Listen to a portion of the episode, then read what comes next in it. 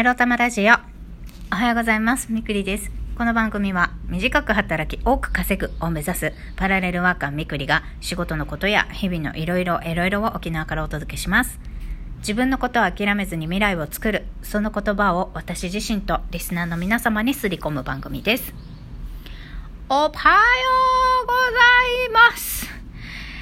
月曜やってまいりましたよ。皆様、先週は宇宙元旦ウィークでしたけれどもね、昨日まで26日までがそうだったのかな、よくわからないけどね。はい。こういったことにね、過去つけていろいろ休んだり楽しんだことをしたり、いろいろ整理をつけましたでしょうか。はい。私、家計の整理できてない。もうダメだね、マジで。だらだら YouTuber 見ちゃいました。みくりです。ほんと私、学ばないだらこでございますよ。はい。皆様はね、そういうこともなく、週末は充実した週末を過ごしたことを願います。はい。では、今日のテーマに行く前にお便りいただきましたので、読ませていただきます。これ、たけちゃん武者英介さんと読むのでしょうか。間違っていたらごめんなさい。たけちゃんさんからいただきましたメッセージ、桜猫は知りませんでしたというコメントでございました。ありがとうございます。そうなんですね。そうなんですよ。桜猫って。そうそう。飼い主がいない野良猫、町猫なんだけれども、そういった子たちにね、無償で去勢手術をしてあげて、また地域に放つっていうね、そうやって放たれた、去勢手術済んでますよのサインとしてね、耳をちょっと桜型に、耳の先っちょをカットされた子たち、桜猫って言うんですけど、またね、このメッセージをいただく前に私もちょっといろいろ調べましたら、なんか、猫ちゃんの右側の耳を桜カットされてる子がメス、左側も猫ちゃんから見て、左側の耳を桜カットされてる子がメスで、右側の耳を桜カットされてる子がオスみたいです。そう。でね、今日のテーマは、それにまつわるお話です。今日のテーマはこちら。まさかのメス猫だったについてお話ししたいと思います。そのね、3匹目の新しい猫家族として迎えようと思っているにゃんこちゃん。この子ね、本当に私、今、フレンドシップトレーニング中ですけれども、慣れてもらうためにね、私と、うちのにゃんこ2匹とね、男の子のにゃんこ2匹に慣れてもらうために、家の中に招き入れてね、ちょっと戯れさせるというか、家の中を徘徊させたりね、フレンドシップトレーニング中なんですけれども、私ね、ずっとこの子のお尻見た時に、去勢した後っていうか、なんか、あれはふっくら玉の跡だなって見えたところがあったと思っているんですよね。去勢した後ってやっぱりキャン玉ちっちゃくなるんで、小粒のキャン玉っていうか、そう、シュシュシュシュシュシュシュシュってキャン玉ちっちゃくなるんですよ。オス猫の去勢手術した後ってね。で、その後があるなこの子って思ってたんです。要はこの3匹目の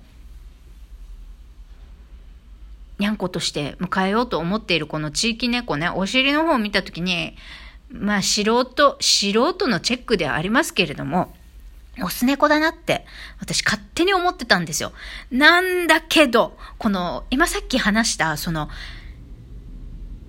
左側の耳をカットされてる子はメス、右側の耳をカットされてる子はオスって言ったじゃないですか。そのね、にゃんこ、野良にゃんこ、地域猫かこれ、桜猫か。この桜猫ちゃんの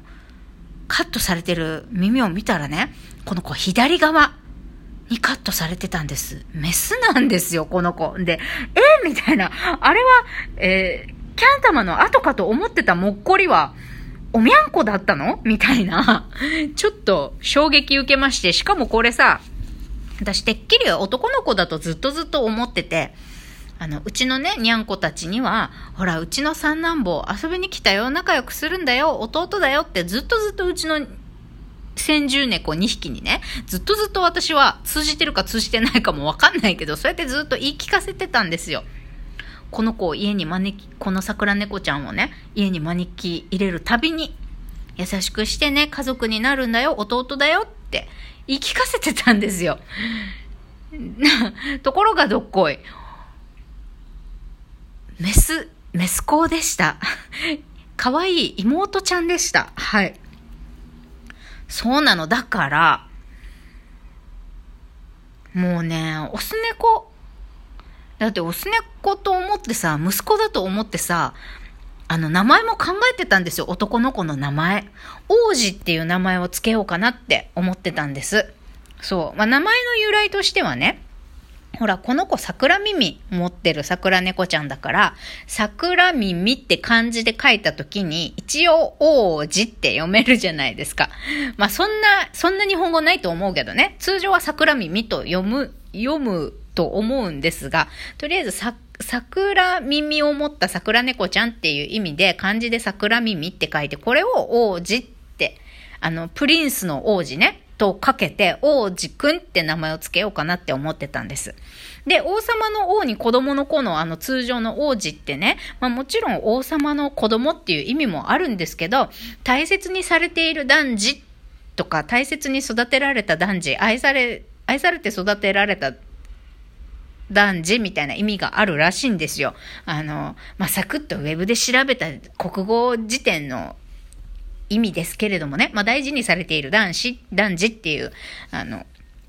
意味もあって、そうそう、こうやってね、まあ、私がこの子の飼い主と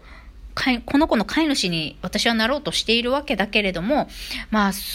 今までね、もうこの2年近く、この子が子猫の時から私ずっと彼女かこの子のことを見ていて、子猫の時からこの猫ちゃんのことをずっと見てたんです。もう最初はガリッガリで、まあ、とある日はどっかで野良猫と喧嘩したのか、それとも怪我したのか、背中から血を流している時も見ていたし、本当につい最近までね、寒くって冬ですから、こうすごい雨降りの寒い日にね、濡れた土の上でね、震えながらうずくまって、こう寝ようとするんだけれども、寒すぎて寝れなくって、